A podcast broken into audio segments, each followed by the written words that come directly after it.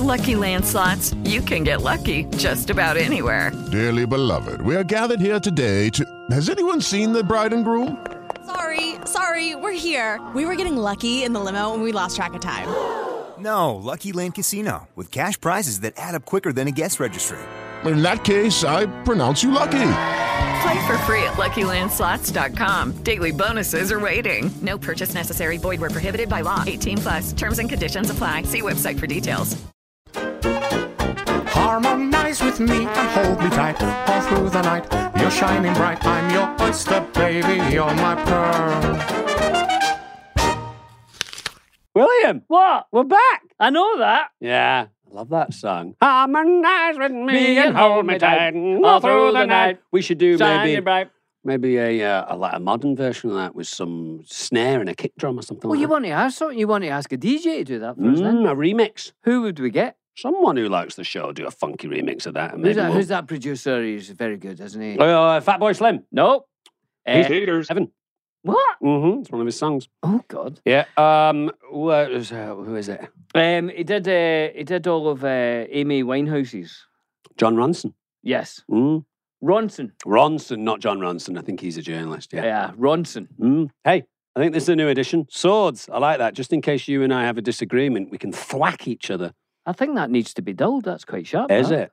Also, you and I were lucky enough to recently go to a convention where we met some fantastic people over the weekend, and someone uh, gave us a little furry onion. So, whoever, what wonderful person gave us a furry onion, they're now featured on the podcast. Thank you for that gift. We loved it. We love seeing all you guys this weekend. I Hey, can't help but notice you've got one glove on, Dom. Yes, I've went for the singular uh, driving glove um, look, which I think is a good look. Uh, I- I, I, I do wear a, a driving glove every so often when I'm driving because of Alan Partridge, because I love Alan Partridge and he likes his driving gloves, so it's a tribute to him. But um, I had them on, and then when I finished driving, I thought, well, they actually go really well with my t-shirt, so I'll keep them on, and I, and I thought you'd appreciate it too. Do you wear two? When Yeah, you're driving, yeah. but just one when you're walking. Yeah, just one as a kind of like I don't know. I think um would it be fair to say that the hip hop crowd is a big fan of uh, a singular driving glob? Really? Glob? A glob? Got a glove? A glob? I Yeah. didn't know that.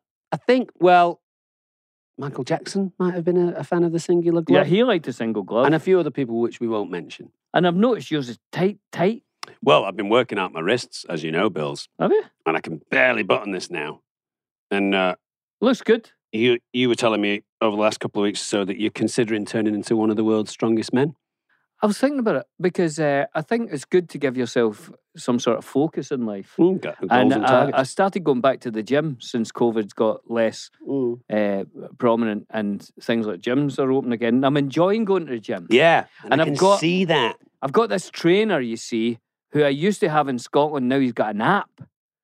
And uh, I go on this app now and he gives me a workout. Mm. And I think I like that better than even, you know, getting a trainer or anything. Oh, really? I put on my headphones. It tells me exactly what I need to do, when to do it, and I do it. oh, good for So I you. was thinking about having a word with him and I say, look, I want to become one of the strongest men in the world. yeah, How do I go about that? Yeah. And then he'll just fill up the app with what I need to do. fill up that with that, and then your diet has got to be on point. You- Oh, you- what? You've got to be eating tons of calories, tons, thousands, tens of thousands of calories. I want you to get so big. You know those str- like the strongman uh, routine where they pick up a massive cannonball, Yeah. and then they run for like thirty feet and Yeah. put it on top of a barrel. I want you to do that. I want to do all of that. I Mm. want to be pulling articulated lorries. Mm, pulling a, uh, a plane with your teeth. I, w- oh, I don't. I don't know how to work on my teeth. We've just got to get really strong gums. I can tell you about that. I've got really strong gums. Have you really? Yeah. But since you um, started going back to the gym, I've noticed that you've got a certain kind of joie de vivre about you. I feel as if yeah. I feel as if my my legs feel good. You know, Mm. my knee. I've been working on my knee Mm. and my buttocks. Yeah, your buttocks. I so you're think that's getting where it bigger. bega- uh, that's where it began, Dom. Mm. And uh, I'm enjoying it. I I like to s- you know squat. Mm, I'll enjoy a lunge mm. and an overhead shove. Good for you. I wonder what the French word is for joie de vivre. Peeling the onion. Anyway, we should do um, a little bit of housekeeping. House! You broke the mic The there. mic just went. Keeping! How much fun are you to keep a house so clean and true? So tell me some housekeeping. I like how I like how the song to housekeeping has gone into complete anarchy at this point. Mm, It was you. It was you who came up with that. I like it. But the Now, tell anarchy, me, I like. Go on. t- what have we got in housekeeping? Well, Dom? we've Has got a anyone few written? things. Has anyone written in Nick from Wisconsin. Oh, Wisconsin. Wisconsin? I don't know where Wisconsin is, do you? so I won't even bother giving you the hand. But only if you know. I, Ah, no, I don't. Uh, we'll Just someone will tell us at some point. Yeah. Nick from Wisconsin has uh, written in in regards to the uh, swearing in Lord of the Rings. If you'd like to send us in more uh, suggestions, since the uh, Lord of the Rings trilogy is a PG thirteen, you can have one swear word. And uh, Nick said in the extended editions when Gandalf confronts Saruman in the beginning of Return of the King, after the after the two plus the Ents defeat his followers, instead of Saruman saying, instead of saying Saruman, your staff is broken, he could say Saruman, your staff is fucked. And then his staff falls apart and he gets killed. Quite good. And then he gets killed. I like how he ended it there. I like that. it's quite good. In the books, in the lo- in the uh, Return of the King, Lord of the Rings books, Saruman doesn't get killed in the same way that he gets killed in uh, the films No. because we oust him from the Shire. He's part of Yeah. the scouring of the Shire. The Bit, isn't scouring of the he? show. if only Classic we one. had the chance. Mm. Give us a question, Dom. JT says, Do you think that Mary and Pippin could have gotten as far as Frodo and Sam did if they, being Mary and Pippin, always big on uh, brackets, this Yeah, guy, yeah. uh, were to take the One Ring to Mordor? And again, another bracket, including dealing with Smeagol, Shelob, etc. You, you could have just used a comma. It's a lot of brackets there, isn't there? You I could like have- the brackets. Do you? Yeah. Um, so could Frodo and Sam? I think the the reason why Frodo gets as far as he does Yeah. with the ring, and then how Sam really helps him out, I think specifically is due to the fact that they are hobbits and they don't get as affected by the ring as other creatures would. So I think Merry and Pippin would do quite well. There's there's kind of uh, an inkling in certainly in the books that Frodo has a little bit of elven kind of influence in Right. his genealogy. Would Oh, that be the God. right word? Really? Family tree? Really?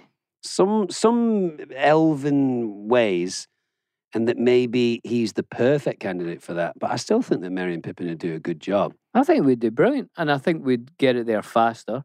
And I think there'd be more laughs. And uh, Hmm. yeah, I'd say we'd be better. I think we'd be better. And also, I think we'd find things on the way, like, you know, a tree that um, that grows oranges or something. And also mushrooms. We'd find a lot of mushrooms. Oh, a Mm. Oh, lot of mushrooms. You so could, that would make it more interesting, wouldn't it? you could cook them as well. The closer you get to Mordor, because the ground gets hot, we could Yeah. just cook them. Just cook them on the thing. You know. on the And I ground. think, you know, we get some laughs out of Smeagol and stuff. yeah, I think we'd be a great kind of triple act. I think we get it done easy. Lovely question there, JT. Well done. Well done. Uh, well, we'll do this last one here. Nicole from Philly in Pennsylvania, is that? Or Philadelphia? Philly, well, Philly Philly, in is Philadelphia. Philadelphia, isn't it? So what's PA? Pat, pat, Pa- Patagonia? Yeah. Right. I Carry Uh-huh. think, it's, I think it's Philadelphia. on. Nicole said, Oh, Right. God. What? She She got a didn't say, cough. "Oh, God." She got a cough, has she? Yeah, she said, I'm a huge proponent for all things animation, from the beautiful Oscar winning Pixar films to the student short films I find on YouTube. I love it all. Considering your interview with Michael Giacchino, I would like to ask what are your favorite animated movies and or TV shows that you would recommend? Personally, my favorite show of all time is Avatar The Last Bender, Last Airbender. I got excited there. I, stu- I stammered. It's one of my favorite shows too. Al- Avatar The Last Airbender. And one of my favorite movies is Spider-Man Into the Spider-Verse. Well, I love animated films, and my dad calls them cartoons. Do you know the difference between cartoons and animated features? Do you know what? I don't. I'll tell you right now. Really? I, I keep telling my dad, but he still he keeps calling Oh, them calls cartoons. them cousins. My dad's a big fan of dismissing those things. yeah. Yeah. Cartoons are supposed to be less than three minutes long. Really? Mm, that's what defines a cartoon. Whereas an animated feature, as we know, can be a few hours long if it wants to be. Less than three minutes as a cartoon. As a cartoon, so Tom and Jerry type vibes is a Yeah. cartoon because it's kind of a little bit of a Some of them are more than three minutes. some of them, but initially when they started out, I think, you know, because I think what cartoons did initially on the TV is they were the gap in between a show. So Right. you'd have a show, then a three minute ad break, and you put a cartoon in there instead, and then another show. Looking in your eyes just now, Oh, thanks. you look as if you're not 100% sure it's three minutes. Eh, Three and a half, could be three and a half minutes. um, all right, well, Go favorite on. animated things. Well, standout ones for me. I love The Red Turtle, Nicole. If you've not seen The Red Turtle, uh, it's kind of animated in the style of the Tintin comics. Yeah. uh, drawn that way, kind of a traditional style. It's not a completely silent film because every so often our hero does shout and make noises, but for the most part, no words. It's the story of a man marooned on an island, has a relationship with a turtle. Stunning, beautiful, fantastic. I love Spider Man into the, uh, the Spider Verse, Last Airbender for sure. I really like uh, Sword Art Online, which is a Japanese thing. I like Castlevania, Inside Out, one of my favorite animated films. Pixar. Coco. So good. Remember me. Oh, well. Oh, so sad. We were just talking about, you know, the what's the one where uh, the Day of the Dead, Coco. yeah, Coco. Yeah, and his, uh, his and the grandma's idea about that to die. And Once you, once there's no more pictures of you left on Mm. Earth, that's you. I've al- well, not always, but I've I've thought about that. I've thought that for a long time, which is things are only truly dead when you forget about them. Yeah, You know. So Yeah. that's it. There's a beautiful message in that. The op, obviously, you and I went to see op, and I was I was pretty. Uh, you were in tears. I couldn't crushed, believe it. wasn't I? I've Yeah. never seen you like that. I was I was probably the most emotional that I've been in a uh, in an animated. They're brilliant. cinema. But here's the thing. Yeah. uh, To get slightly controversial, I haven't seen it yet, so I don't know why I'm commenting on it. But uh, Lightyear, Mm. You were you had I'm strong worried. feelings. Yeah. I'm should be. worried, Dom, because I love the Toy Story movies, and they've set it up that Buzz is a toy who thinks he's a spaceman, and then in this movie, he is a spaceman. Yes. He's not a toy at all. Yes. It's, How can that be? yeah, it's caused derision. I think Mark Kermode, who is Britain's kind of most famous film reviewer, he wasn't a fan either. And he said the thing that they're asking you to do is completely separate both of those worlds. So the Buzz Lightyear that thinks Yeah. he's a spaceman has no idea that there actually was a spaceman that existed and vice versa. And I think that's kind of broken the Pixar model in a way a little bit. A little bit, I do, yeah, because if there really was a Buzz Lightyear that they then made a toy of, is this what they're saying? Yeah, kind of. Well, certainly in Toy Story, that's what they're saying, right? Well, in Toy Story, I, I just, I never thought there was actually a Buzz Lightyear Right. because I never thought there was actually, you know, he wasn't going against these villains and galaxies and Right. stuff. So I, I'll, I'll go and see it. I'll, I'll hold my tongue, Dom. Uh, well, till I've listen, gone the and seen it. question from Nicole oh, was well, what animated films do you like and what would you recommend? Not what ones do you hate and you want to spit venom about. Tell Well, I us the haven't- ones haven't that you seen it. love. I love, I love Pixar's. Mm. and I used to love um, uh, Saturday morning cartoons. Mm. Don't know if they were less than three minutes. Maybe we're in a cartoon. There was a program on in Scotland called Glenn Michaels Cavalcade, Oh, aye. and Glenn Michael would sit and he would put on cartoons, and I, I used to sit, I used to love that. Though. Oh, yeah, good. When I was a kid, did you ever watch Battle of the Planets? Yes. Yeah, I used to like that. What Um, about um, kids in space with like weapons and stuff? Love that. Did What you- about the thing? What about the one? What was that? Hold on, Hang not on. the hair pair bunch. No, it was like oh, they- Pat- uh, they were like soft toys, but guys inside costumes The and Teletubbies? kind of like Teletubbies, but they played cartoons, and some of the cartoons they played. Banana splits. Yes. Yeah. Well done, Tom. hey, How'd you get I'm that here from for you, that? Bills. I'm here for you. Remember, if Um, you remember the theme tune, I'll give you twenty I dollars. don't think I remember the theme tune, but it was a madcap one, wasn't it? Perfect.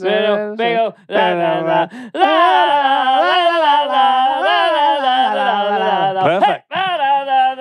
I'm not done. go, go, la, la, la, la, la, la, la. For you. Um, there was one that I. fe- the uh, Arabian Nights. Oh, I don't know that one. That was on the thing, mate. That was a cartoon. I loved it, Dom. That was my favourite. I've just Mm-hmm. remembered. Hmm. And there was a guy in it. He could turn into any animal and he'd do it like this size of an elephant, Fun. size of an ant, But it's all. Si- size of a blackbird. what is it? Size. Uh, well, he that- wouldn't just turn, he'd turn into one, but So he, he, would can say turn size. into any animal of any size, or could he? Could, like, could he go ears of a wolf? No, or no. Eyes of an eagle. He'd say No. size of a monkey, and then he'd turn, into, a monkey. and it wouldn't spe- specify. He wouldn't say what, what, what you want a spider monkey Yeah, or what, yeah. yeah, an orangutan. Not a monkey. Is that an ape? Yeah. Uh, chimpanzee. Not a monkey. Is that an ape? Yeah. Carry on.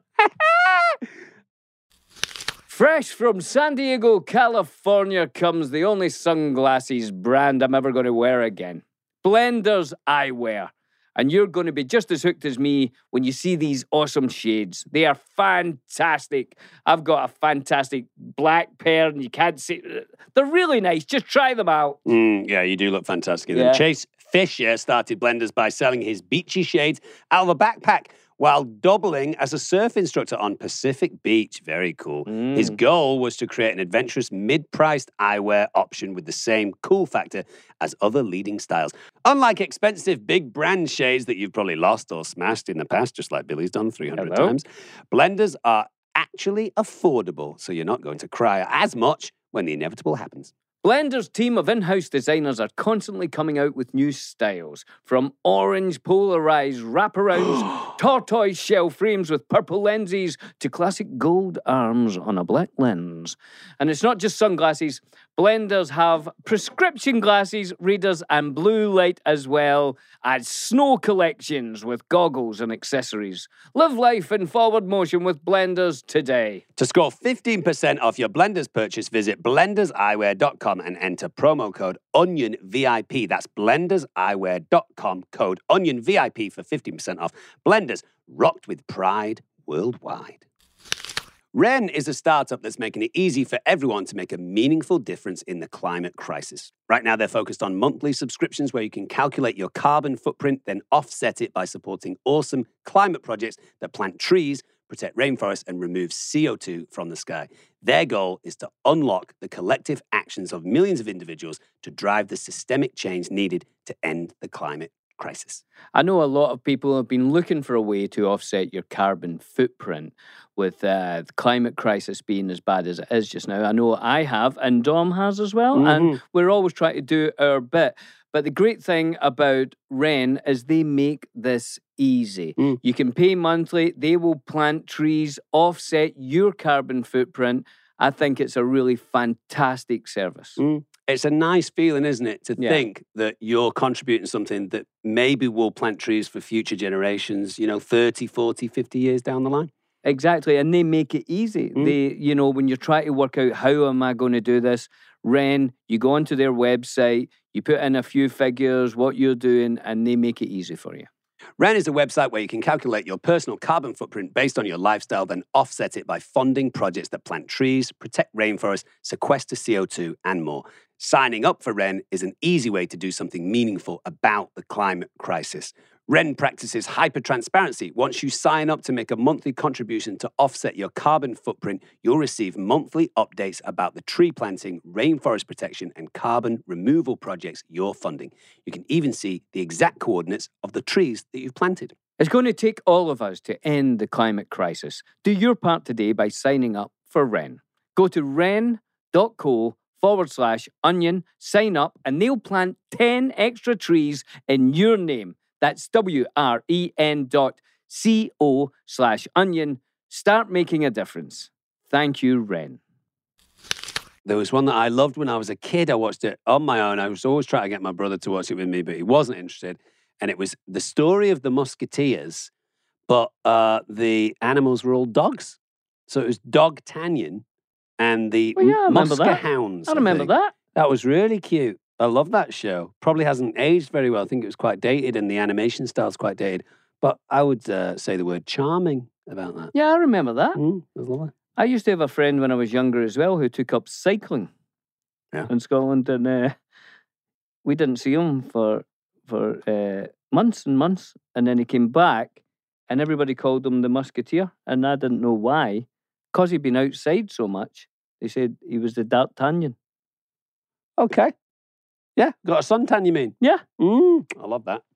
Well, is that it? Is, oh, we've got a few voicemails. Should we fire in a few voicemails? we don't, us a give we- us a voice. we don't have Johnny Clues with us uh, this week. We have Shanti, and I'm expecting that um, maybe the studio's going to be wonderfully run this week. Hello, Mr. Boyd and Mr. Monahan. Oh. My name is Lexi. I'm a music therapist from Nashville, Tennessee. I wanted to first say thank you for having a music therapist on your podcast a while back, getting the word out about music therapy. Mm. Now, I have some misheard lyrics from Pantera's Cemetery Gates. It's supposed to be Reverend at the beginning, but all I hear is Red Rum, Red Rum. Is this some conspiracy? And also, I was wondering if you guys could try to hit those high notes at the very end when Phil Anselmo's saying gates. Thanks, guys.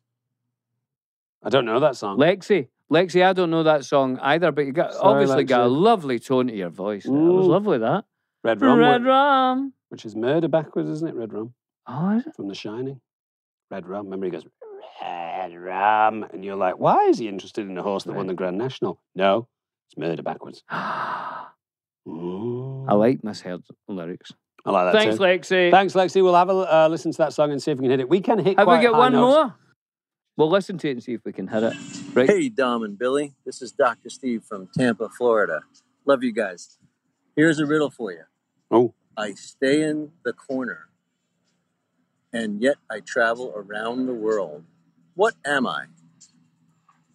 I stay in the corner, and yet I travel around the world. I was going to say a shadow, but that doesn't make any sense because it's So, is it something to do with the moon? The moon Stay travels in the round the world. corner. Hang on, what travels? round- Shanti knows this one because she's she's got her hand up and she's nodding. I know it. Oh, wait a minute, Dom's got it. Dom's got it. I stay in the corner. Corner. I think I know it, so I'm going to see if I can help you get it. right. This makes sense to me.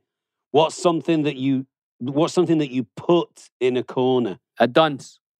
Yeah, good, but other things. it's Another- not- it's not a living thing. A light. yeah. A stand up light. you were close there. a stand. S- s- s- A s- s- You put it in the corner of something. It's like a it's a device that helps something go around the world. He's totally got it. I've got it, haven't I? It helps. What if some- what if you want to send something around the world? What Uh-huh. would you put in the corner? a stamp. A stamp. It's right, isn't it? That's a great. That's a very simple but cool riddle. Thank you, Doctor. Hey, I love that. That's great. Um, we, we have a fantastic guest, but I just thought just uh, the, just before we finish that because we didn't. Judy was boring. Hello. Then Judy discovered ChumbaCasino.com. It's my little escape. now Judy's the life of the party. Oh, baby, Mama's bringing home the bacon. Whoa, take it easy, Judy. The Chumba life is for everybody. So go to ChumbaCasino.com and play over 100 casino style games. Join today and play for free for your chance to redeem some serious prizes. ChumbaCasino.com. No purchase necessary. Void where prohibited by law. 18 plus terms and conditions apply. See website for details. really answer Lexi's question. No. And she said, I wonder if you could hit that high note at the end of that song. Yeah. Should we should we see how high we can make our voice go and how low? Yeah. What's the highest you can falsetto's okay, right? Right. We're allo- are we allowed falsetto? Yeah. I would think Um, so. right. Go. Hang on. Oh, I think I can go higher. Right. Hold on.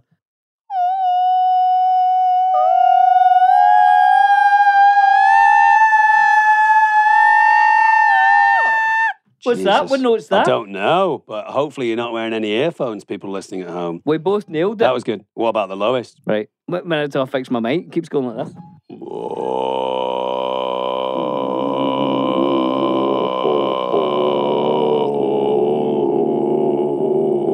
Brilliant. Hey, that's worth subscribing to the podcast for, right? right. That I've- alone. A very low note and a very high note. You're welcome. Well, we've got a we've got a fantastic guest today. Should we bring him on, or should we but talk let's, about him? before Let's we bring, him on, and then we'll talk about him right to his face. Oh, I love that. William, What? it's not just you and I in a room now. We've been joined by our wonderful guest, Guy Branham. You have no foundation to know whether I'm wonderful or not right True. now. You guys are, you boys are each going to have to make this decision for yourselves over the course of this period of time. We're going to find out in the next 40 to 42 minutes or so. Or if it turns into 30 minutes, you can guarantee that you're not a good guest. You've yeah, been kicked out. we just understand maybe things just don't vibe, you know? Bills, do you want to read a blurb? Yeah. Go on then. I'll do the first part, right? All right, lovely. I want to get your second name correct. Branum Branham. Branham. I got it right. Better. Guy Branham Mm, is the Hmm. good stuff. creator and host of True TV's talk show, The Game Show. Yes. That's off the air. That's been canceled. This is an old bio, and I apologize. Bad start, Bills. Bad start. Do you want to do your bio? Yeah. Okay, do your bio, guy. and Um, sorry, we'll- this no, is- n- listen. My we'll name just is noddle. Guy. I'm a stand up comedian. I write for TV shows sometimes. Mm. I had a really funny talk show called Talk Show the Game Show. It's available on HBO Max if you want to go back and watch it. It was cancelled. It was canceled. So it wasn't that great. Yes. Um, I am uh, one of the co stars and a co producer on uh, Bros, which is a romantic comedy with Billy Eichner that's coming out this fall. Really? Uh, and I'm also on a show called Platonic on Apple Plus. I don't know when that's coming out. Okay, good. Well, you've clearly done your own research. Well, this Gareth. is much better than Johnny Clues gave us. Yeah, exactly. He gives a, bla- a bio from like months ago. Look, this is my failure ultimately that I haven't written a nice new updated bio for It's myself. fine. I also got a goddamn book. It's- It'll come up later. We know okay? about the book. Yes, it's Yes. called My Life as a Goddess. Why Yes. don't Why don't we write your bio right now? Well, there's some and more help- blurb here. Guys, stop me if we get this wrong. Right, go on. Guys also appeared on At Midnight, Yes. Chris Hardwick, The Nightly Show with Larry Wilmore, The Yes. Meltdown, Road to Roast, and Debate Wars. As a TV writer, Guy spent three years writing for Hulu's The Mindy Project, was a producer during the shows last season. Other TV uh, writing credits include A League of Their Own from Amazon, Punked, and Awkward on MTV, another period on Comedy Central, Billy on the Street, Fashion Police on E. That means he's watched the Grammys at Joan Rivers' house. Whoa, we can need to talk about Joan Rivers' house. But also, you're on punked. They tried to punk me, didn't work. Oh, really? I wonder if it was a, like the season I worked on. It was like a late season, and all we were doing was mean stuff to the cars of people who were in Twilight movies. A hundred percent. That was just all we were doing. That was just the hot movie. yeah. hurting the cars of people who had been in Twilight movies, Okay, and it was really it was not the job for me. okay. Um, You don't like being mean to people. I just think I think sh- like I think that pranks are crimes that like young heterosexual white boys do to each other Right. and then it's like this is okay they're not threatening where I think women and gay guys prefer to just say mean things about their friends Okay. uh, behind their back and Right. that to me like fashion police Sure. like is a f- I'm far more comfortable with that than like hey let's make this person think their daughter died Oh yeah, that's definitely not cool. I Yeah. like a prank, but I like a well-meaning prank. I I'm like. not, a- I'm not big on you pranks, don't like am I? pranks. You don't like practical jokes, really, do you? No, I like a prank that uh,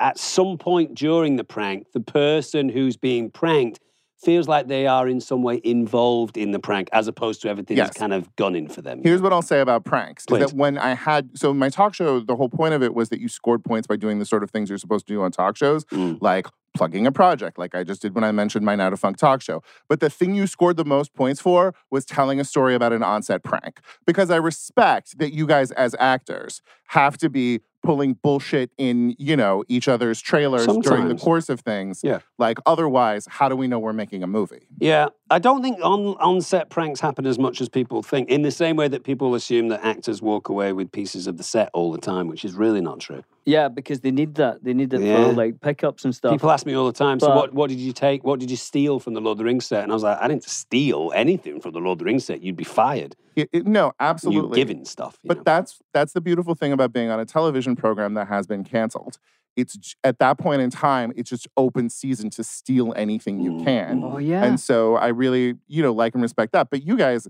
like the the process of making those films over like all at did you make the first two together or did you make all, all three three, all of them three, all at once. oh um yes i was just listening to oh uh gollum what's his name Andy Serkis. a- Andy Serkis talking about like his first scene was like on the slopes of Mount Doom, and it's like that's it's ridiculous to think about you guys having to keep track of that. Yeah. but truly, like that they're having to keep track of all of that sh- Taters. for that entire period of time. Mm. Terrifying. yeah, Mhm. crazy. Yes, Um, well, what about your book, My Life as a Goddess? I mean it's a solid book. I think it's funny. I a think it's solid interesting. book. What a but great it's a- review. It's about me. Um, it's it, like it's in between a memoir and me sort of like talking about and analyzing pop culture. Like I generally take pieces of pop culture that like meant something to me at a part of time in my life, Mm. and then sort of like analyze that while analyzing my own life. But it comes up today because there are two recipes in the book, and one of them I made for you today. Oh, yes, a peach cobbler, which we're going to get into. yes, The Conqueror teamed up with Warner Brothers Consumer Products and designed five iconic virtual challenges to take everyone from the enchanting bag end to the unknown depths of Mordor. The Conqueror Virtual Challenges was created in 2016 to help solve one of the biggest problems that many people face in their lives starting and sticking to regular exercise to enhance and maintain health and well being. And it's working. So far, The Conqueror has helped over 400,000 people globally. Who says sports and fantasy don't have a lot in common? Mm-hmm. Let me tell you how it works, Bills. You scan the QR code and download the Conqueror Challenges app. Join the first challenge using the unique code and don't stop until you reach Mordor. Follow the same path as the Fellowship and go through the five trails in the same order the Shire, the Fellowship, Mines of Moria, the Eye of Sauron, Mordor. Walk, run, cycle, or do any activity to advance on the Middle Earth map. Enjoy stories and postcards every time you reach a milestone. Get five beautifully crafted medals for each challenge completed and help the One Ring travel from mesmerizing Hobbiton to dreadful Mount Doom. There is an awesome feature that allows you to go through challenges in Fellowship Dom. Did you know that? No, tell me more. Oh, yes. You want to rack up mileages faster? Now it's easier than ever through the fellowship feature. Oh. Grab the helm and create a fellowship that will keep you accountable and help you through your Middle Earth journey. The number of members in your fellowship is unlimited, so gather as many as you want. I would say probably nine is good, though. I think that's a fantastic number. Where can listeners go to find it, Bills? Simple Dom. The app can be found at theconqueror.event slash onion. That's T H E C O N Q U E R O R dot event slash O N I O N, theconqueror.event slash onion. When Billy and I were doing press for Lord of the Rings for three years running when we came to LA, they put us in what was then the Wyndham Bellage, but is Mhm. now the London Hotel. Yes. And in the first year, ne- neither Billy or I had a car. So we would just walk around Sunset Plaza, having lunch and stuff. And at one point, we walked down San Vicente and had breakfast and lunch. And we were like, man, people are really friendly around here. Everyone's asking us what we're up to, what we're doing tonight, where we're going.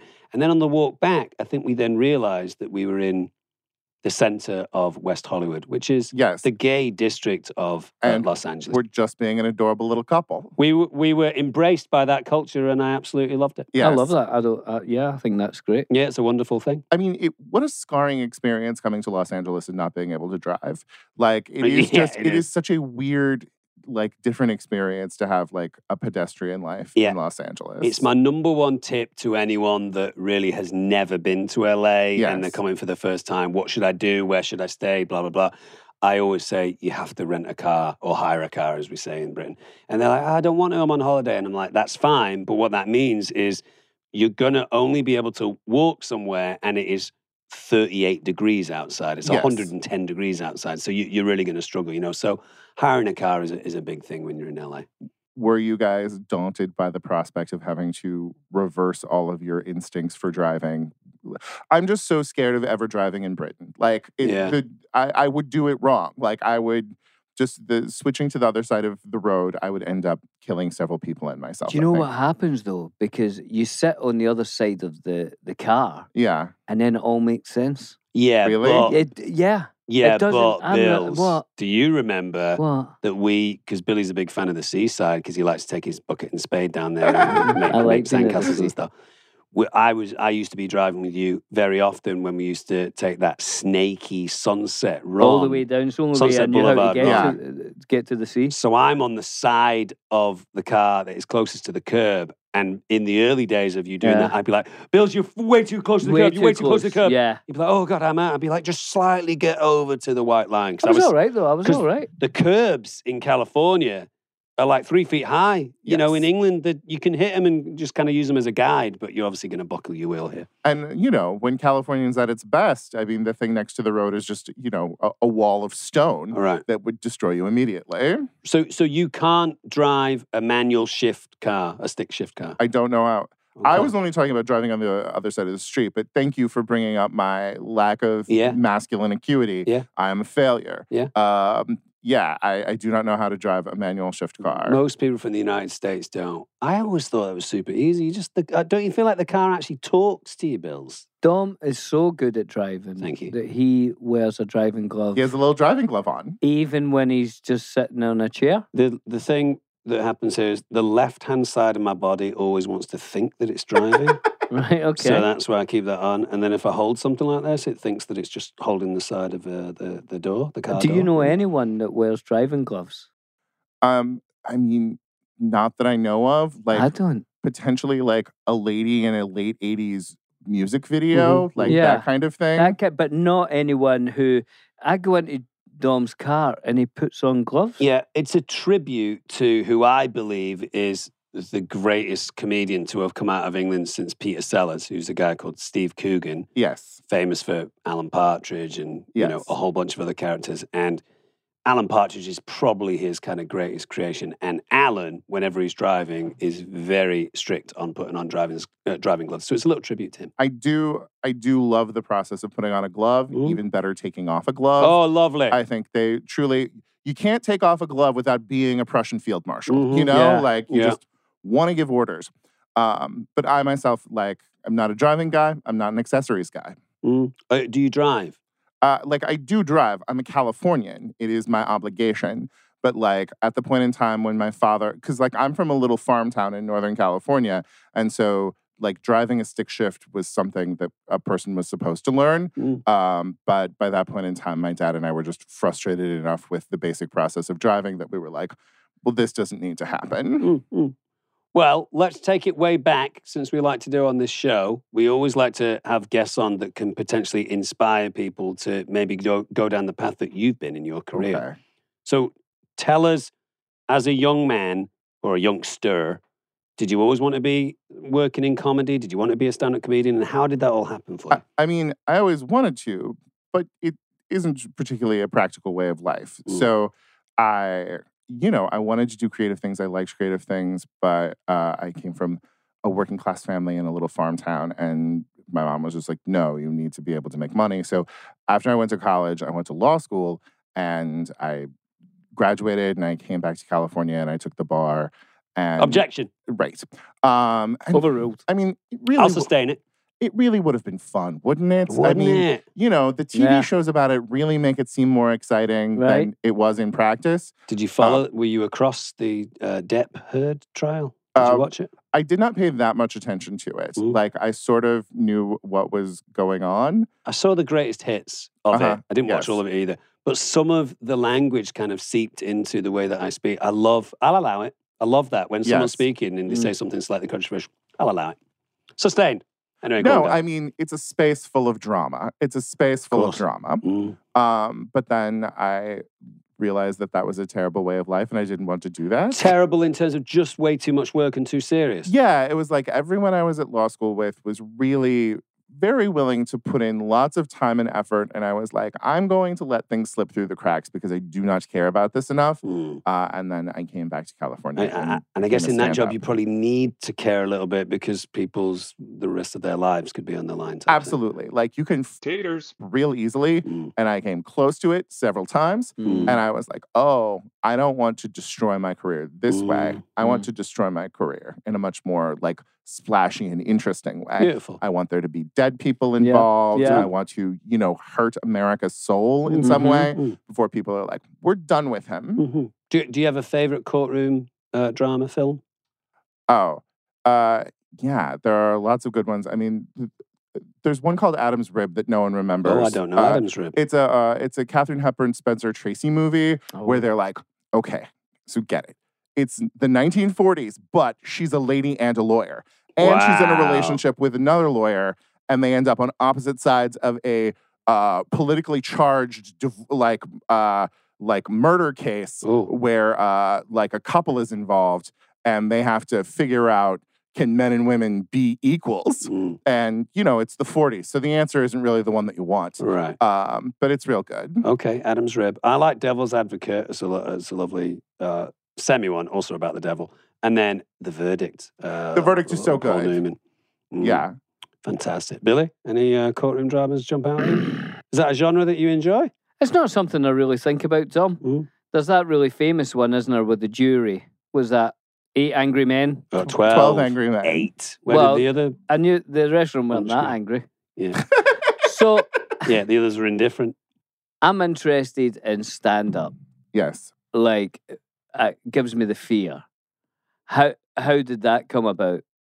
Well, I- like I just I liked stand up, and You just you, just like you like it. Who are your just stand went- up heroes? Oh, one of them's about 200 feet that way right now. I got lost on my way here and found Sarah Silverman. and Oh, it yeah, was she's- Ah, yeah, yeah. cool. hey, it's Sarah. Um, you know, I like uh, Margaret Cho, like uh, like uh, like um, oh, what's Robert Klein, Mm. uh, Alan King. Like I, you know, I just I looked up to like Chris Rock. All of these people Like, are ha- good. Everybody shows you kind of like different parts of the art form Mm. that like are are meaningful. Mm. But the thing about it is like it require like you only have to believe in yourself for like 30 seconds to be able to write a joke or get a joke out. And I was like, this is a good way for me to start in sort of like creative stuff is I only have to believe in myself for very brief Right, periods of yeah, time. yeah. Mm. And then the great part about stand up is being mad at yourself afterwards for how you Taters. Yeah. and like that's how your whole growth process works Mm. is just being constantly depressed for four years. Mm. I watched that. Sounds I like you'd be a watched- natural, Bill. I'd be good at it. I think. I watched uh, quite a lot of clips of you uh, Oh. before this. and It's really funny, some really funny stuff, and like really assured on stage. So have you been doing it for a long time? yes, I'm quite old. So when, Um, when did when was the first time you went on stage? Uh, Yeah, and did tell us it? about that. Okay, so the first time I went on stage was just this uh, little cafe in San Francisco, and I was so nervous that like I, I got on stage s- like as quickly as possible, said the jokes that I had written Right. in exactly the way that I had written them, and like my knee was bouncing the whole time. Like Mm, I was not, I was so terrified for for like uh, you know months and months, and then it really was. Um, there was this one uh, venue in San Francisco. That always got good audience because Robin Williams would go there two times a year Mm-hmm. Mm. and then just for the rest of the year, people showed up because they knew that they might see Robin might- Williams. yeah, Um, and like there was a very attractive couple in the audience, and I envied them and wanted to make fun of them. And it really was sort of like it wasn't the first time I did stand up, but the first time I sort of like broke free from what I was planning to do and just did Mhm. what was there in the moment was like when things really fell into place for me. Mm. Mm. And are you on the circuit now? Are you doing a lot of it? I mean, uh, like the circuit kind of broke down for two years. You know, Yeah, like yeah. things changed. I have dates. I should plug dates. Why don't yeah, I wait, plug come on. dates? That's why we're here. Um, uh, August nineteenth to twenty first, I will be in Lewiston, Maine, Maine. Beautiful part of the uh, the uh, country. and then there's another one, and I don't remember what it is. Okay, That's- well, go that's- to Maine, and then maybe you can tell them there where you. can- Yes. Go to guybranum.com and look at my dates if they're updated there. um, but but I haven't been getting into like a regular rhythm in Los Angeles has been hard Yeah. since things have started opening up again. Uh-huh. You know, just like that there is that way that you really need to be doing it two or three times a week. Mm. And to is be there doing club it. is there clubs in, in Los Angeles where you could just turn up and say, "Oh, I've got a couple of minutes that I want to try." In my head, that's how stand up works. That you know, I'll be in my apartment and I write a couple of gags, and I think, "Well, I'm going to go to the club now Yeah. to I- try these out." I mean, they're like y- usually I follow the rules and like the improv a week beforehand is like what dates would you want to come and that sort of thing. But like going into shows and just sort of uh, being pushy and saying, "Hey, let me on," is it always feels nice. You know, Yeah. it always feels nice or or like especially in a different city to just sort of like randomly show up to a show and be Mhm. like, "Hey, I'm kind of a big deal. Will you let me on?" and have them be like, "Of course." Mm. Now, Feels what, ab- wonderful. what about s- uh, tips for a young stand up that's that is a fan of the medium and wants to try it? What would you say? you just have to do it a bunch. Like it is, I am so impressed by the fact that there are people who started stand up during the pandemic whose like first open mic was on Zoom. Do I Ooh. think that they learned anything from a Zoom open mic? No. Um, but I like you just have to do it so much and you have to love it for its own sake, which I think is just something across like many art forms Mm. people are like how do i do this and succeed Mhm. and the thing is is i feel like do it because you love it and that's how success happens and Yeah. it doesn't really make sense to people because people are like how do i get a manager especially here in los angeles people are Right. the people Yeah. who start in los angeles are exposed to success so early that's the way that they think about things and the Right. thing is is like if you can love this thing, then under whatever terms you're having to do it, you're going to be doing it well and having a good time. Yeah, yeah, yeah. I Uh, Come, saw- come from a place of wanting to just do it, and then the success will come from that. William, I was, I was watching something with an artist the other day, and he, he- you know, he just started painting, and he and he went to you know some art gallery and said, you know, would would you take any of these or put them up? And the woman says, well, okay, what you should do is go and paint four hundred paintings, and then come back, and you'll have an idea of, you know, what your style is. So Mm, You you have to just do things and do things. But this guy, sadly, had already done about 800 patents. Oh. And he said, to her- he said, well, from from where you are now, go and do another 400. wow, that's a lot. So it's just, uh, that's the thing, isn't it? And I try to say this to my son as well. If you do some, I remember as well, they, they found some early sort of Bronte sister stuff that was just awful, apparently, because they did 15 years after that to make something beautiful. Mm. And Yeah. you have to just do it and do it and do it, don't you? Mm, Yeah, and I also think like there's a wonderful way with sta- like with stand up you always want to feel like this person is telling this joke in the moment just to you. But the simple Yeah. fact is is like you have to go through this process of telling the joke so many times that it becomes lifeless to you that then you tell the joke so many more times that you like find stuff in it that nobody else would. And it really is a, a lovely process to like get a piece of material so hard and so strong that like it really can deliver for you in any situation where you are finding the life in it and the thing that you loved about it every every time you're doing it. mm. It's like mm. Do you have a favorite joke? Oh yes, Uh, one of, one of my favorite jokes is like one of the first jokes that I ever wrote, and I will tell it to you now. Oh, can we? Do you know that feeling right after sex, where the thing you want most on the planet is to get as far away as is humanly possible from the person you just Taters. yeah. That's the trouble with masturbation. Oh, lovely, lovely it's a stuff. good one. Yeah, I like that. It means a Um, lot to me. it's a personal joke. Um, yeah, there's a great there's a great story about going back to like time in the water and just doing something over and over again. There's a great documentary I was recommending it to you at, at Mm. the, the last convention we were at about Sinatra, or as some people say, Sinatra, which is fine. Uh, called All or Nothing. It's on Netflix. It's great. It's like a four-hour documentary sp- split right down the middle. Early Sinatra, late Sinatra. And at one point, when he's become established and he's gone through his jazz period and he's now kind of a staple and, you know, beloved and all this kind of stuff, Oscar nominated, blah, blah, blah. Um, they bring a young, he's in a club with all of his pals and they bring a young kid in, like 17, 18 year old kid. Sinatra's like late 20s. And they have this kid sing a Sinatra standard and he sings it perfectly and he uh, all or nothing or something like that. And he goes over to Sinatra and says, "What do you think?" And Sinatra says, "That was fantastic. Now go away for like eight, ten years and sing it all around the country, Mm-hmm. and then come back to me. Go live a little, live Mm. with the song a little, and then it will take on board."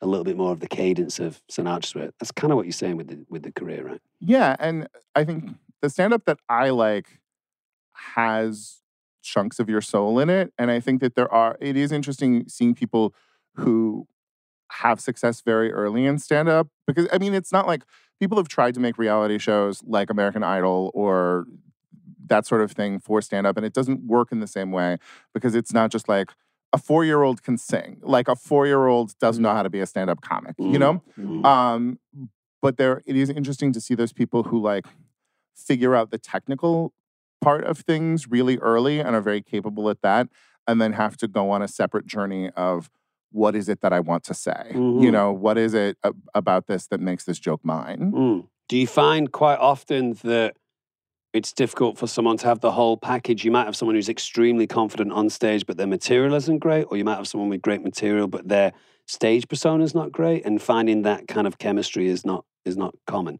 I mean, the wonderful thing about it is like it's it's such an individual thing that everybody's combination is magical in its own way. The people who are good, if that makes any sense to you, Mm-hmm. that like um, there's this woman named Aparna Nancherla who is very possibly the best joke writer in America, Mm. and she has the weirdest, most different kind of stage charisma. Like it really is something not rooted in confidence, but lack of confidence. But it is also hypnotic and delightful to watch. Mm. Like, you know, it is really cool that like everybody gets to make their own product Yeah. Mm. and have Yeah, it yeah. exist on its own terms.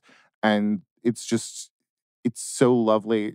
Like, one of the things I miss most is the regularity with which I was just getting to see my friends do stand up. Mm. Um, and like, it is only my own fault for not going out more. Yeah. It is just, I have been seduced by the charms of my own apartment. Yeah, yeah. No, I get it. And like you said, that you you guys are all in the same art form, but the differences between someone like Sarah Silverman, who Yeah. I've seen a, f- a bunch of times and I think is fantastic, the difference between her version of stand up and let's say like Chappelle or Eddie Izzard is so different. Yeah. But they're all telling jokes and they're Yeah. all telling jokes in their own way. Have you seen Eddie Izzard live? Oh, yes.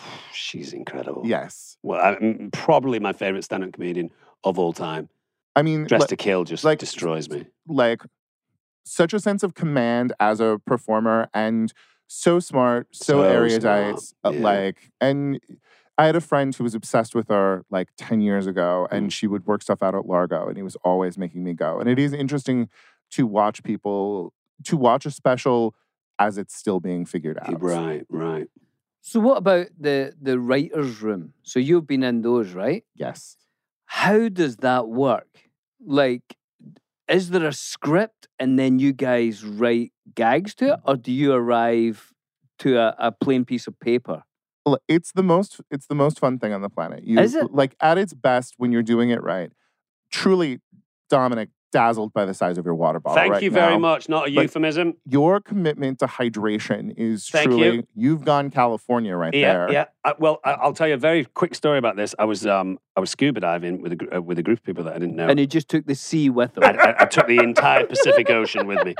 I was scuba diving with a group of people that I didn't know, and a lady had this, and I was kind of taking the Michael out of her for a couple of days, going, "Man, that is huge." That same things that you guys were saying. That's a hell of a commitment to water. And she said, because it's so big and so heavy and cumbersome, you fly through the Uh-huh. water very quickly. And I've only just filled this up when I was leaving, but it is true. You kind of want to get down to three p.m. as quickly as you can, just so that you can carry it. So thank you for that, guy. Anyway. Please continue. Um, writers' rooms are great. So the thing is, is you start out in a writer's room and like your showrunner like definitely has like a vision for what they want for the show, but you s- all sort of like pitch directions that things could go in and every e- everything like that. It was sort of built more for the 22 episode world that Mhm. existed 10 15 years Right, ago. Yeah. m- more than now. But then, like, usually within like a week, you start going through and just breaking an episode of television, like figuring out what the plot points are. And then you, as a room, get it very, very finalized as an outline before one person goes off, writes a draft of it, and then everyone comes back and you spend just a sh- time making it funnier, punching it up, doing stuff like that. And it was a couple of years ago, I had an idea that I wanted to sell to like Britain. I was like, this is an idea that Uh-huh. is more appropriate to there. And I was like talking to people about it. And in the process, I realized, oh, if like, if I do this, I don't get a writer's room. Like, I, you know, in Britain, you write six episodes of Yeah. television Yeah. and you get like one person to be like your script editor or Yeah. whatever. Um, and it's, there are ways that like America has become entranced by that. America likes this idea of, you know, um, one person writing every episode of a show and directing it Mm. and editing it and stuff like that, like with girls and, and stuff like that. Mhm. But I am so proud of how funny American television can be Yeah. when you have this many heads Mm. getting in and, and putting jokes into it. And the thing is, is now we we don't have as many TV shows that are full of jokes as we used to. And Yeah. personally, um, was like terrified and floored by how funny the later seasons of Schitt's Creek managed to be. Mm. And when they won all of the Emmys, I was like, dear Mm-hmm. Mhm. God, no. Canada is doing this better than we Mm-hmm. are. Mm. Should we go to war? Mm, yeah.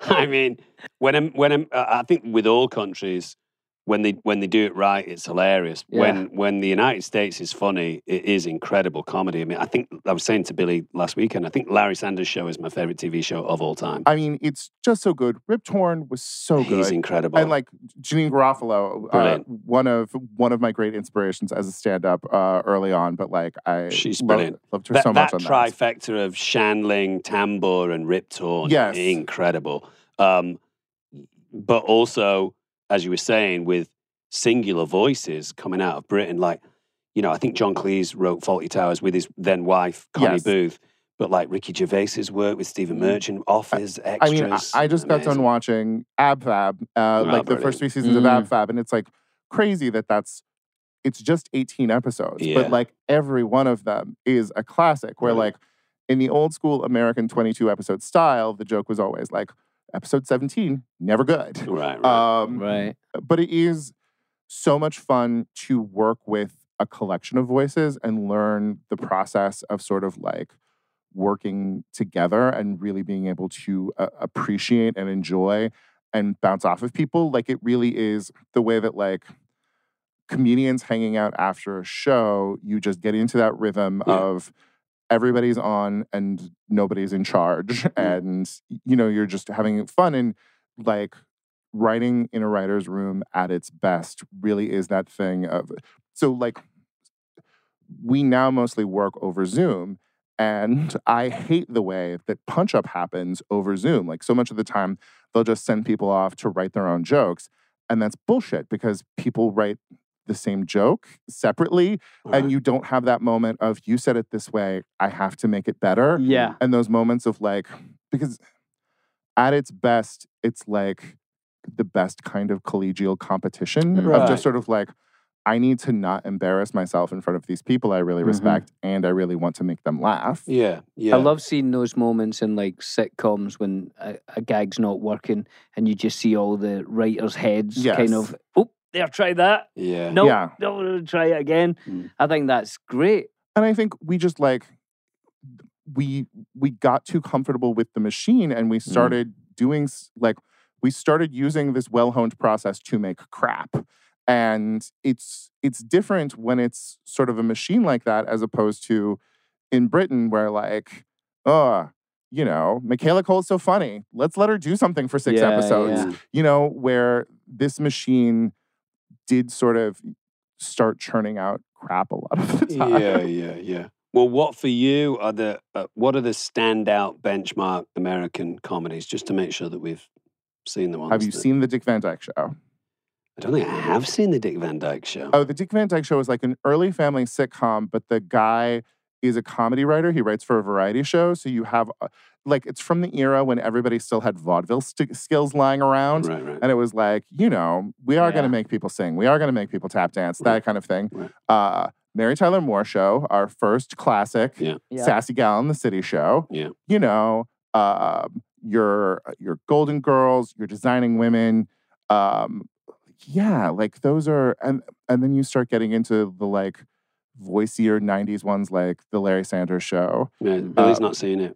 I w- It's, Never Yeah. seen it. It's it's an. I I, was- I think it's Shandling's best work, right? I mean, but did you watch it's Gary Shandling? I like Show? I like it's the Gary Shandling show. I Shandling mean, show. it's Gary Shan. You're right that you're right that Larry Sanders is better, but there are ways that the sh- like the sh- Taters. of him throwing sh- Taters. ball Yeah. in uh, it's Gary Shandling show was and also the breaking of the fourth wall is incredible. the isn't it? breaking of the fourth wall was so good and, and like it- it was it was sh- Taters. sitcoms at a time when sitcoms were all over the place and the same thing everywhere where like um the Larry Sanders show stands on its own Yeah. like it is still uh good in its in its own way ah Taters. Rip Torn talking about Liz Ashley's ass on Amazing. that show. I'm Amazing. so glad that we have that for posterity. Yeah, You yeah. know, like And it's almost like, I mean, it, I think uh, it genuinely is my favorite TV show of all time, so I can go on and on about it. But that that trifecta that you've got, where they, they almost create a singular beast, those Yeah. three, you've got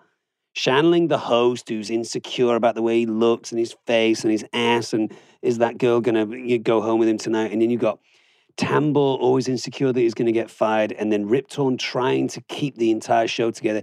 They become this this hugely insecure, self-involved, paranoid singular beast. It's an amazing thing to see. Well, there is. I get really mad at how much LA loves making shows about LA. Like, Mm. I think we really have forgotten how to make stuff that's about the rest of America. Right. Um, but there is the way that, like, everyone gets to sink their teeth into it more when it is these sort of people that they know. Mm. And there is that way. Did you watch The Comeback? Love the comeback, Kudrow, Yes. right? Yeah. Like, I I mean, the the comeback is is just one of the s- smartest, most nuanced things. Sort Yeah. of like tearing about this world that like Lisa Kudrow has like been in, yeah. um, and like I, in the same way, it's Gary Shan- uh, the the Larry Sanders Show is just like delicious because they know these people and they hate these people and they are these people and Yeah. the ability to like tear apart the person you almost are Right. is the best. Yeah. Um, I think Shanling was a big fan of that, right? He was a big meditator. He was b- big Yeah. on transcendental meditation. I think he had done a lot of work on his ego and was aware that this business does a lot for your ego in a bad way. And I think with Gary Shanling's show and Larry Sanders, I think he's consistently wanting to like kill his ego or at least compromise his ego. I you know? do think a show that has your name in it makes you go crazier. Right, like right, any Yeah. anytime you have a show and it's resting on your shoulders, you go a little crazy. right, But the, and there is that way that people come here because they want to be that kind of crazy. right. And it's why those shows are the best because you can like both romance the ridiculousness of these egos, but also tear them apart and push yourself away from it, hopefully. Yeah. Billy and Dom eat the world. Should we eat the world, Bills? I'm starving. so, Every you know. week on our show, we uh, try and eat elements of the world, and it's not that common that someone actually brings a homemade. It, Well, that seems, was it- it the- seems fundamentally dangerous to me. You guys saying, "What's your favorite food? We're going to eat it," because it seems just like a setup for, for poisoning. well, but also just sort of like for you guys to hate something that somebody else really loves. God, No, I we're, we're know. very, very positive here. Yeah, we're and very also, positive. I think it started off that we were thinking more along what's happening today, that people are really bringing something. Uh-huh. And we, we wanted it to be like from people's childhood or, or some sort of memory or something. So um, I'm glad you've made us something. Look, I mean, I could have gone for a, a simpler direction, but it's Taters. peach season right now. Is it? Like, Is it it? truly is. Peach season, It is- guys. It is peach season. I was just in my hometown, which my home county produces more peaches than the states of Georgia and South Carolina combined. What's the So name of they- your hometown? Uh, it is Yuba City, California. Yuba City. and is also the prune capital of the free world. Oh, Um, everyone's very regular there. yes, um, it's a lot of stone fruits. Um, but I, I was like, my mom had sent me with a bunch of peaches. It's a little early in the season, so they weren't the most amazing. Mm. Um, Is the but peach your favorite stone fruit, the peach is my favorite stone fruit. William? Can I tell you my favourite gag? okay, Oh, I was looking for your favorite stone fruit, but go on. But it just made me think of my favourite gag, which only works if you're Scottish. okay, Are you ready? yes. When I was younger, I had a trumpet tree in my garden. But a man from the council came and rooted to toot. what do you think? You can use that if you want. I Is it- don't know how you do that in an American accent. Is a trumpet tree a real thing? No. Oh, it should be. yeah. That's that's very good. Isn't that a nice It's a gag? charming. It's a gag. lovely gag. I could never get away with it. it, it Well, you it- would say it- rooted it, rooted it out. And It- people were like, "How- that's It not- also just requires a, a level of likability that Billy has access to that I do not. It's It's- Hey, Oh, William. yes, you do. Yes, you I've do, watched guy. you. it's, You- not and- my brand. It's I'm perfectly fine with it. It's not my brand. William, Um, for What? God's sake, what's your favourite stone fruit? My favourite stone fruit, a mango. Oh, I've changed my mind. Mine's also a mango. You I- can't change it to mine. I was going to say nectarine, which is just basically a hairless peach, but uh, I'm going for a mango because that is my favourite. That's the most popular fruit in the world, the mango. I mean, mangoes are so good. Incredible. it disappoints me though. What? Why? How much because fruit the you get? stone's too big. Yeah. I mean, that's true.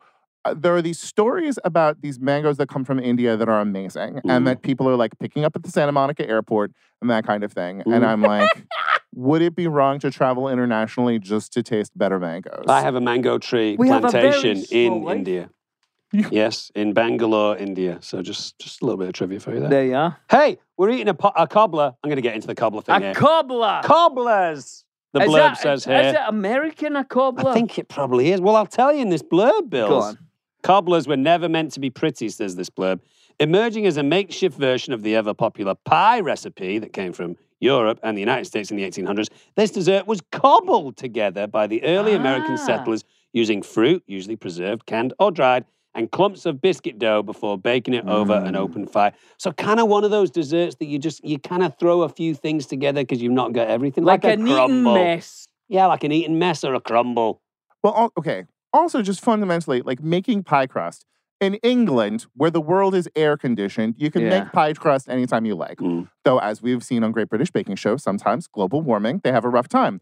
The thing is, is my mom's insistence is that if you, it's cool enough for you to make pie crust, your peaches are shaders. And truly, at, at, at Ah. this warm late summer time, you can't be trying to like get butter into into flour or whatever. not gonna work. You just have to make a cobbler. what you'd need is a, a Bring in the cobblers. You can come on in. Come on in, Shanti. Shanti Right, was being come very on. polite there, waiting, but thank you, Shanti. oh, a cobbler, you I say. feel as if I need some cream with this or We've some not got any. custard. No, we've not got any. We've not got any. Should it be served hot or cold, guy? It should be served room temperature, taken from your grandmother's oven that she like baked it last night and it's just sort of sitting there.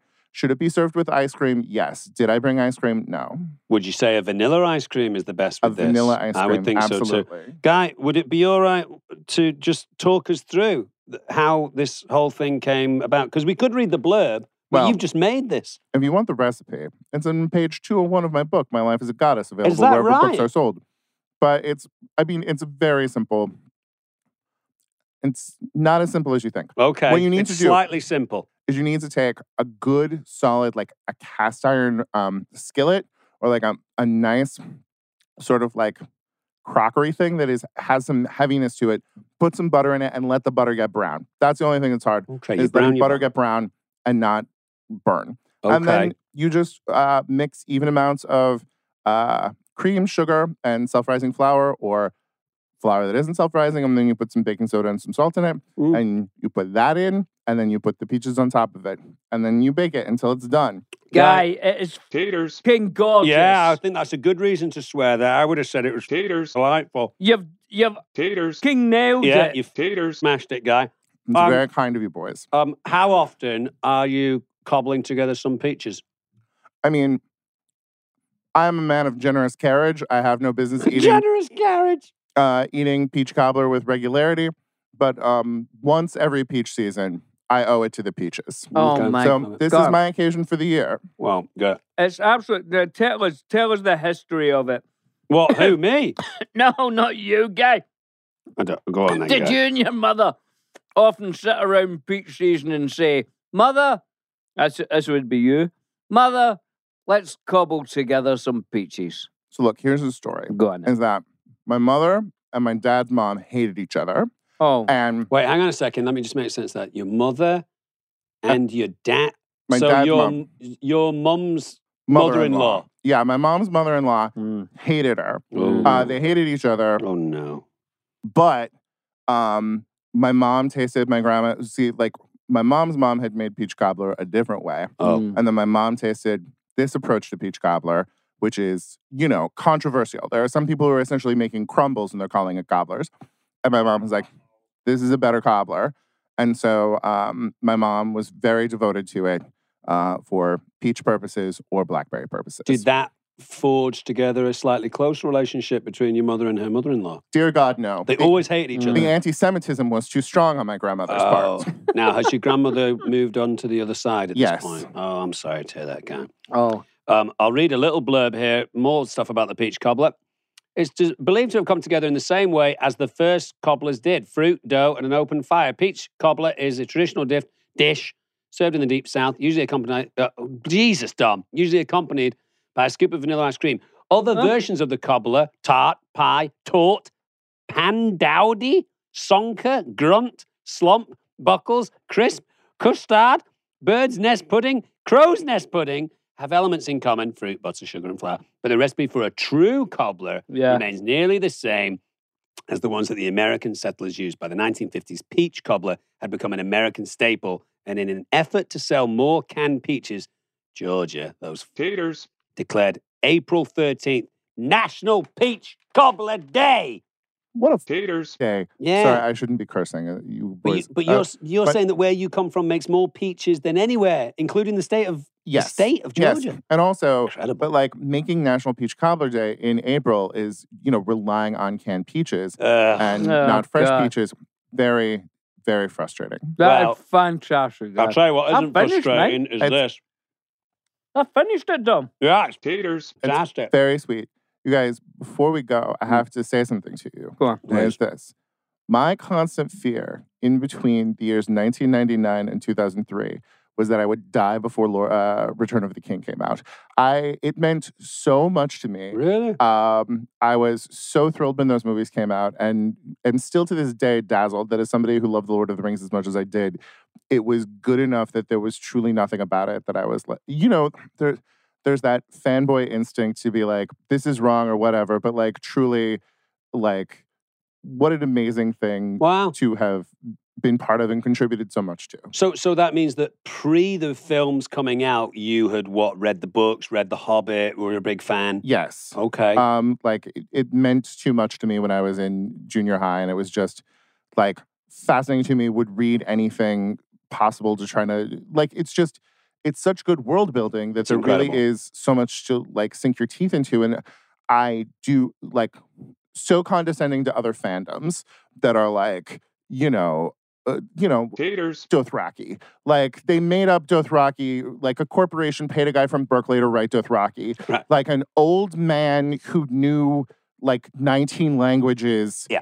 Like Yeah, built like all of those languages. Yeah, it's a masterwork. And then drew the maps Yeah. And- before he even wrote a word. Dr- drew the maps. Like, yeah, I mean, oh, there was one time I was in a history class and j- just all those guys in overeducated guys Mm. in trenches in World War One, scared Taters. letting their brains open up, Mm. and like all of the amazing art that we got out of it is Mm.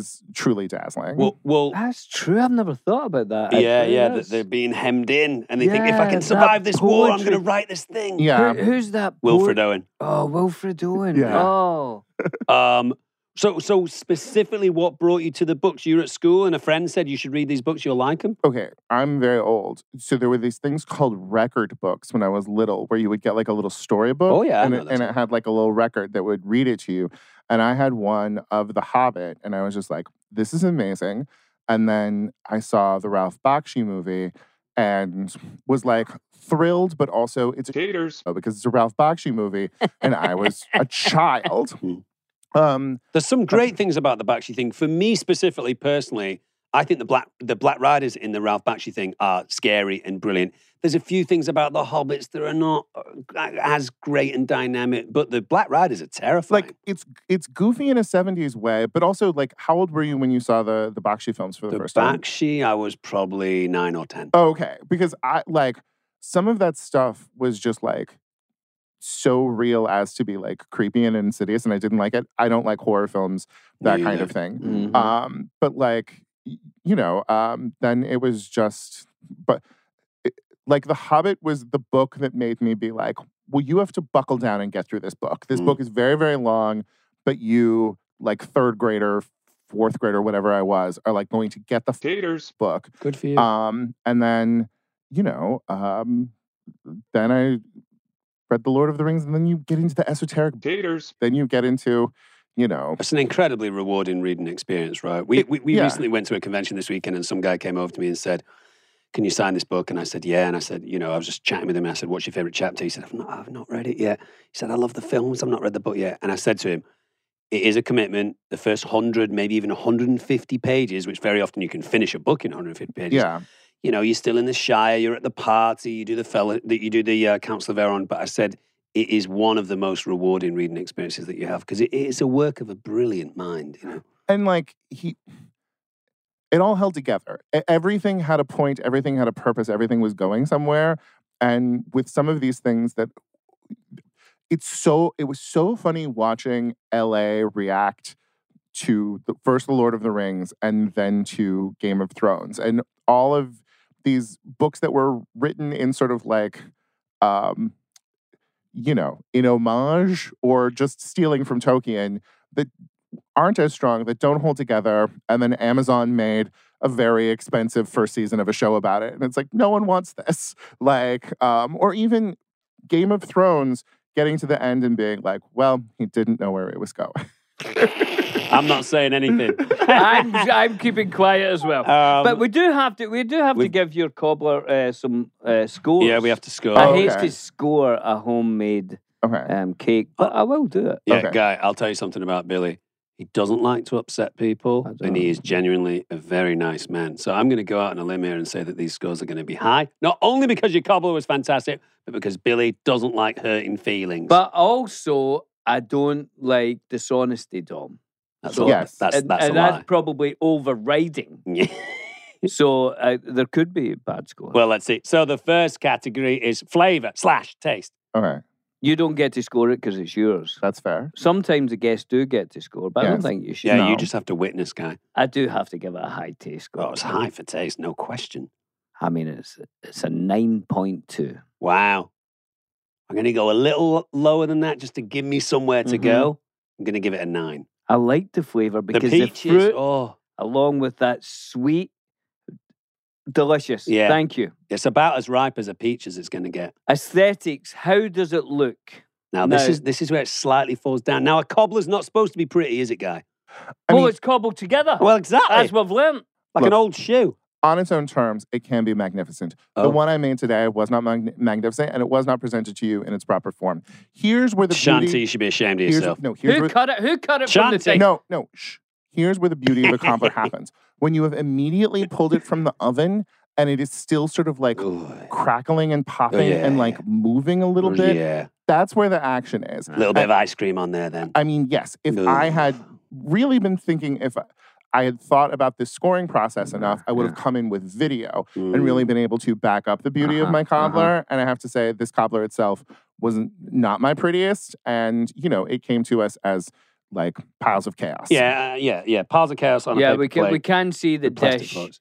Um, Hang on, Shanti's No, bringing in it- the it actual doesn't dish. let's see. deserve Uh, it. Shanti is Guys, like, shaming- take it out, take it out. No, bring it come in. On, come, Come on, on. Shanti. No. Ah, Well, yes. it's a nice In the dish. little Let's have a casserole. look. It's lovely. Well, it means that I can eat a little bit. Let's have a more. look, Bills.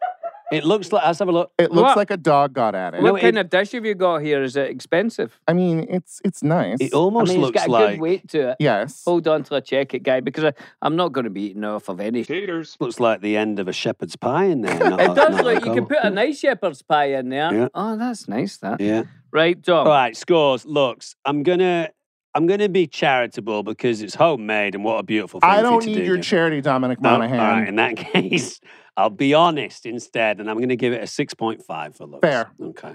Now, you William. think I burnt the corners No, here, guy? that was on purpose. Are you meant to do this? No, no, no. Okay. Oh, So, so yes, it, the corners should be like crispy and buttery and have Mm. had the browned butter acted upon them. Um, but this was a mess. I put too much in that dish. I've Oh, God. never made this in that dish before.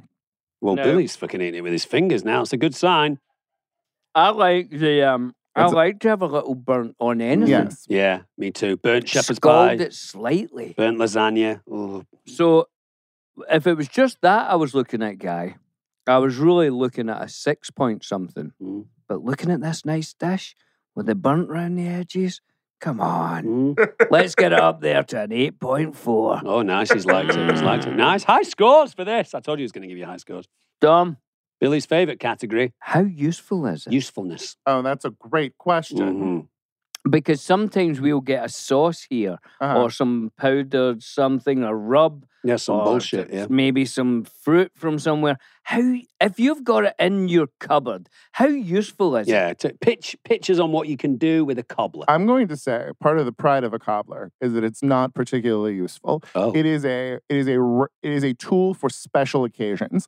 Like you essentially it needs to like be summertime. mm. And also you need to have like like this is not a dessert for after for a- after a meal of any s- substance. Like Right, it is right. too heavy for that. Like Yeah. this is only in like this is only in like grandma situations Right, that right. it should be consumed. It's very specific. Yeah, I don't yeah. know how useful it is. It's though. kind of like a casual dinner, pals hanging out, maybe a family thing, and someone's Yes. like, "Oh, do you want to just make us a quick cobbler, just for Make- something for the Make kids?" something. Have you got any peaches? And then you're coming out with this. I mean, look, y- if you have canned peaches uh, or frozen peaches and everything else is just already sitting there in your Yeah, yeah, cupboard, you've got it. That's very quick and easy. Yeah. Um, I like to think, which is probably not right, and Billy always corrects me on this.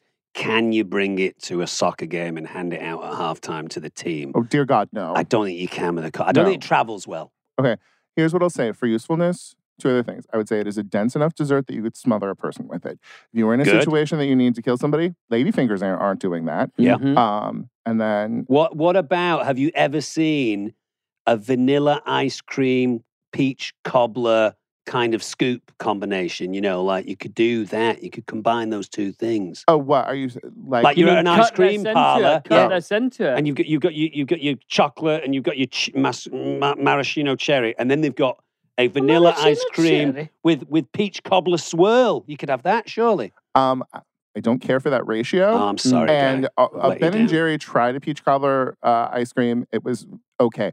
My hometown, like the independent ice cream store in my hometown, makes just a straight up peach ice cream that is amazing. Okay. Why isn't peach ice cream something like if I have two responsibilities here? It's one to say Bros is in theaters September 30th. Good, go see it. Um, Bros. everywhere. uh, Who else Bros. is in it with you? Oh, uh, Billy Eichner is in There it. you It's go. Luke McFarland. Oh, Other gay people. okay, great. Fantastic. But most importantly, to say, why is peach ice cream not one of our go to ice cream flavors? Mm, Why do we have mint chocolate chip everywhere, mm. but you can't get a peach ice cream? What's the name of your local ice cream parlor? That It's you like? called Brock's. What's up, Brock's? Brock's Well peach done. ice I don't think I've cream. Uh, ever, have you ever had peach ice cream? I don't think I have. I don't think I have. I've had a, I've had a peach cobbler now, Mm. and I can tell you what, I like it. Let's get But back is to it useful? usefulness. Oh, I don't think it I would is. say I would say it is wet and dense enough that you could put out a small fire with it. Yeah, I would say that too. Maybe. You could throw that on something that's burning, maybe a book. well, it was Uh, already burning itself. William, what? you said you weren't going to upset people. Sorry about that. Usefulness. Sorry, guy. I'm going to give it. Well, you you pitched it like this. I'm I'm going to give it a four. For Yeah, it's a four usefulness. point two. It's not. It's not. not, good. it's not That's very fair. useful. But, But- I tell you what, that's high scores for a cobbler. It's high scores for a cobbler. Mm, it's Thanks fantastic. for bringing it in. It's absolutely delicious. Thanks for bringing that in, guy. It's great. Thank you boys for enjoying it. You're very skillful. Yeah. a man of many talents. I we do love what I can. We love having people on the show full of positivity and full of passion. And who knows, guy, there might be someone out there who either wants to be a stand up comedian, successful writer, or simply wants to make a fantastic peach cobbler, and you've inspired them. You've inspired both those people. you gentlemen have been inspiring me for, for years already. So oh, thank you, guys. It's very sweet. thank you so much. Um, you guys, we've run out of time. Get in touch with us. Uh, rate, review, subscribe to our podcast. You can leave voice messages at speakpipe forward slash the friendship onion. William, Well done. If you want to get merchandise, it's at the uh, friendshiponionpodcast.com. it's cool. Uh, Guy, fantastic. You're absolutely charming. I'm coming to see you do stand up. Thank you oh, for oh, having yeah, me. But you not doing- in Maine. Not in Maine. It's too far away. It's very far. Are you doing any uh, California, LA stand up shows anytime soon? I'm doing a show tomorrow night in Silver Lake, but that's too far from your Silver home. Lake. That's It's where near I him, live. though. Billy, you can Fair. stay at mine tonight. Silver Lake tomorrow. Sounds fantastic. We'll, see get- you next week. See you on the Friendship Onion. Toodles.